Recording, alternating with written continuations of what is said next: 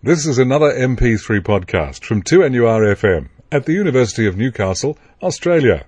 And coming up next on 2NURFM, we are talking travel. Sally Lucas joining me, Jane Klein, and we're going to the islands. We've got some Indian islands, the Seychelles, and the Cook Islands in the Pacific as we talk travel, thanks to our sponsor Travel World on King. And Sally Lucas joins us. Sally, we're thinking warm at the moment. Well, it is warm today, so I thought we may as well go to tropical climes. And I was reading an interesting article, um, which is why I decided to talk about the Seychelles, which are located in the Western Indian Ocean. And this week, um, the CEO of Seychelles Tourism, um, the Minister for Foreign Affairs, and the President of the Seychelles, uh, James Alex Michel. He's the first ever he- uh, state visit to Australia by a Seychelles head of state, and he's also the Tourism Minister. So they're coming here really to, I guess, place a heavy focus on tourist matters. Um, and Australians visiting the Seychelles for tourism purposes are pretty small in numbers. So they're wanting to try and, you know, promote the Seychelles. And of course, Kate and Will have just been there for their honeymoon. They booked booked out a whole island. So um, I just thought they only went to the best places. Oh, absolutely. I think they stayed on two of the islands actually, and um, but private, had it all to themselves, which you can do apparently if you so desire. So the Seychelles, if people don't know exactly where they are, as we said, they're in the Western Indian Ocean. It is combined of 115 granite and coral islands extending between 4 and 10 degrees south of the equator, and they lie between about 500 and 600, 1600 k's from the east coast of Africa if you're looking at a map of Africa, sort of a bit out from Mombasa and Kenya in that area, and just north of Madagascar, and about two and a half hours flying time north of Mauritius, just to give you an idea of where they are. So this republic occupies a land area of 455 square kilometres, and which is about four times the size of France. So there you go. But of course, it's all spread out in these wonderful little islands. So it's not a cheap destination, but that's not what they're meant to be. It's meant to be a special destination. You know what I mean? So I'm not saying it's the dearest place to go, but it's certainly not budget. Okay. And to get there from here, you've really got to go through Singapore would be your way of getting there from here. Um, you've got about an eight hour flight to Singapore and then it's probably about a bit over six hours from there to the Seychelles. Or if you're happening to go to Africa, what a wonderful stop to add on. As we've said before with either Mauritius or Madagascar, you could also add on the Seychelles. Um, you can come in there through the Middle East too. So if you're coming in, say, from London or Europe or you know, coming in through Dubai or Abu Dhabi or Doha and Qatar. You can fly down into the Seychelles from there as well, and obviously from Kenya across that way. So there are different ways you can get there, but it is um, a real paradise, is what they call it, and it's an archipelago of absolute timeless beauty and tranquility, and it's famous for its its beaches and also for its great diversity of, of lush forests and also species, because it was part of the old Gondwanaland, which all broke away. So there are species of bird and land tortoises there that aren't found anywhere else. Are there coconuts? Well, I would imagine they would be coconuts, Jane. Um, but they, being so tropical, by sea. Yes, yes. So um, it's affordable. I want to say that you find yourself. They, are saying it's an affordable destination, but it's not a cheap destination. Okay, so we can say it that way. And as I said, it's got this diversity which rolls from the lush forest right down to the, the ocean, and of course these wonderful beaches and 115 islands. Now, 41 inner islands um, constitute the oldest mid-oceanic granite islands on Earth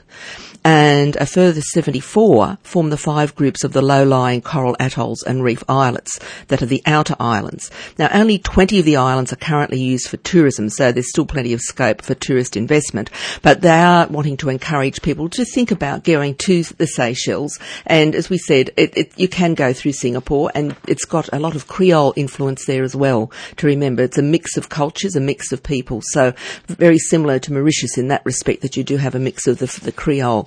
Um, so yeah, and as I said, it's got this wonderful uh, land giant tortoise called the Aldabra tortoise, which you can go to see. Um, the waters are crystal clear. The beaches are kept in pristine condition. There's no litter. Um, no one can own the uh, the beach, like the hotels can't own it. So you have freedom on any of the beaches that you like. It's considered like almost a permanent, beautiful dive site. Like you've only got to swim a little far out from, from the beach and you'll be, could be swimming against, with huge manta rays or beautiful fish or just, just wonderful. So it's very pristine, very protected. They're very proud. Only about a, oh, less than over uh, 170,000 people, I think, on, on, all the islands. So as you can see, it's it's a small nation, but a very beautiful nation as well. As we said, well, Will and Kate went there, so I'm sure they had a wonderful time there as well. So lots of seabirds, as we said, hundreds of giant tortoises, mantas, and even a dugong or two if you're lucky enough. And it has got a wildlife sanctuary there as well. So you just need to have a look at it. Google it if you like the Seychelles. You'll notice it is stunningly beautiful. Um, lots of different islands, lots of different styles of accommodation, as I said, uh, including you can even book, if you had a group, your own private island if you so desire. 2NURFM, where we're talking travel, it's 20 past one and Sally Lucas. Um, we've been on one fantastic set of islands and we're about to go to another. We're, yes, we're really hopping quite a way away from the Indian Ocean now. We're going to the Pacific Ocean and in particular to the Cook Islands. Now, Rarotonga is probably the island that people know of most and that is where the flights go into from Australia with now Air New Zealand with these wonderful direct services. So it cuts down the flying time quite considerably with having to stop before in Auckland and have a layover there on the way. And that only used to connect a couple of times a week even. So that this is a lot better now, of course. Um, now it's again a beautiful tropical group of islands and it's really smack bang, I suppose, in the middle of Polynesia in a sense because you've got um, Tonga and Samoa to the west, uh, Tahiti to the east and Kiribati to the north. Now most people, as I said, have heard of Rarotonga and Aitutaki, which is considered the most beautiful island with the most beautiful lagoon in the world. And it gets rave reviews by everyone that ever goes there. But there are other islands, but you don't see them so much because they're scattered um, quite a distance across two million square kilometres of ocean. And there are actually 14 um, islands and atolls that do make up the Cook Islands. Um, but again, a beautiful part of the world, very relaxed, very friendly people, um, as islanders are always. And the New Zealand dollar is the currency there, so it makes it pretty easy because we win on that. Um, and you've got uh, two buses on Rarotonga. One's called the clockwise bus, and the other one, guess what? It's called the anti-clockwise bus. I like a country like that. Isn't that great? Um, you can also hire scooters or cars there. You do have to get a local license. They don't recognise Australian licenses, which might take about an hour, and um, you have to pay for that separately, but that can be done. But you can do that there. Yes, you do it there. Yes, at the police station, and that can be organised.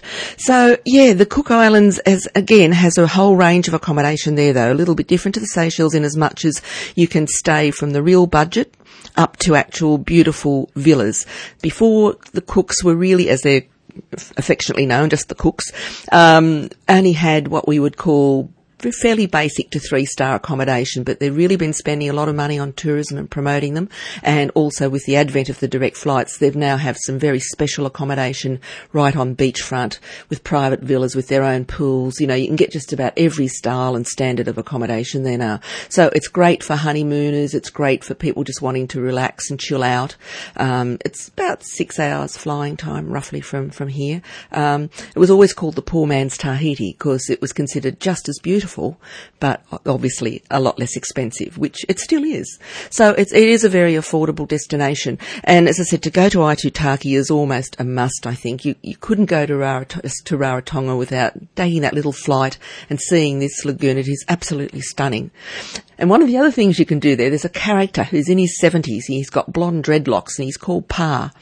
And he takes you on a three hour trek across the island, and he's extremely fit. Um, but it has lots of interesting anecdotes and stories to tell. So that's another thing you can do there as well. So again, very safe for travelling. There's no crime you have to worry about. Um, a lot of the accommodation centres will include at least a breakfast or a meal option. It's not a lot of restaurants other than what's within your hotel properties as a general rule of thumb. Um, so most people tend to eat, I suppose, where they stay. But there, there, are a few other little local restaurants that you can go and try out. So yeah, it's just a wonderful little destination to think of if you're wanting to go somewhere in the islands and not go too far. So you're not going as far as Hawaii or somewhere else, but you're going a little bit further than Fiji, Vanuatu, and you're seeing somewhere that's very pristine again, very friendly and very safe. So consider the Cooks as another one of those beautiful little island destinations. Now, Jane, I just thought whilst we can, if I've got time, I wanted to mention a tour to Vietnam. Um, it's a commemoration tour for 15 nights, 19th uh, of March next year, and it's being run by a company called Battlefields. And this gentleman is an expert on all things to do with battlefields, not just in Vietnam, but he runs specific tours to specific battlefield areas. And this is the first time that this one has been done. Um, so you can walk in the footsteps of more than 50,000 Australians who served during the Vietnam War on this emotional journey to the former battlefields. Now, the 15 night tour takes in all the key Australian sites from the war, plus also many of Vietnam's cultural treasures, of course, allowing you to experience all the aspects of this wonderful, vibrant country as it is, as you know, Jane, which is fantastic. And as we all know, the food is just to die for as well. Um, so you have a guide on this journey as a Gary McKay, who served as a, pl- a, platoon leader in Vietnam and was wounded and awarded the Military Cross during Australia's last battle of the war.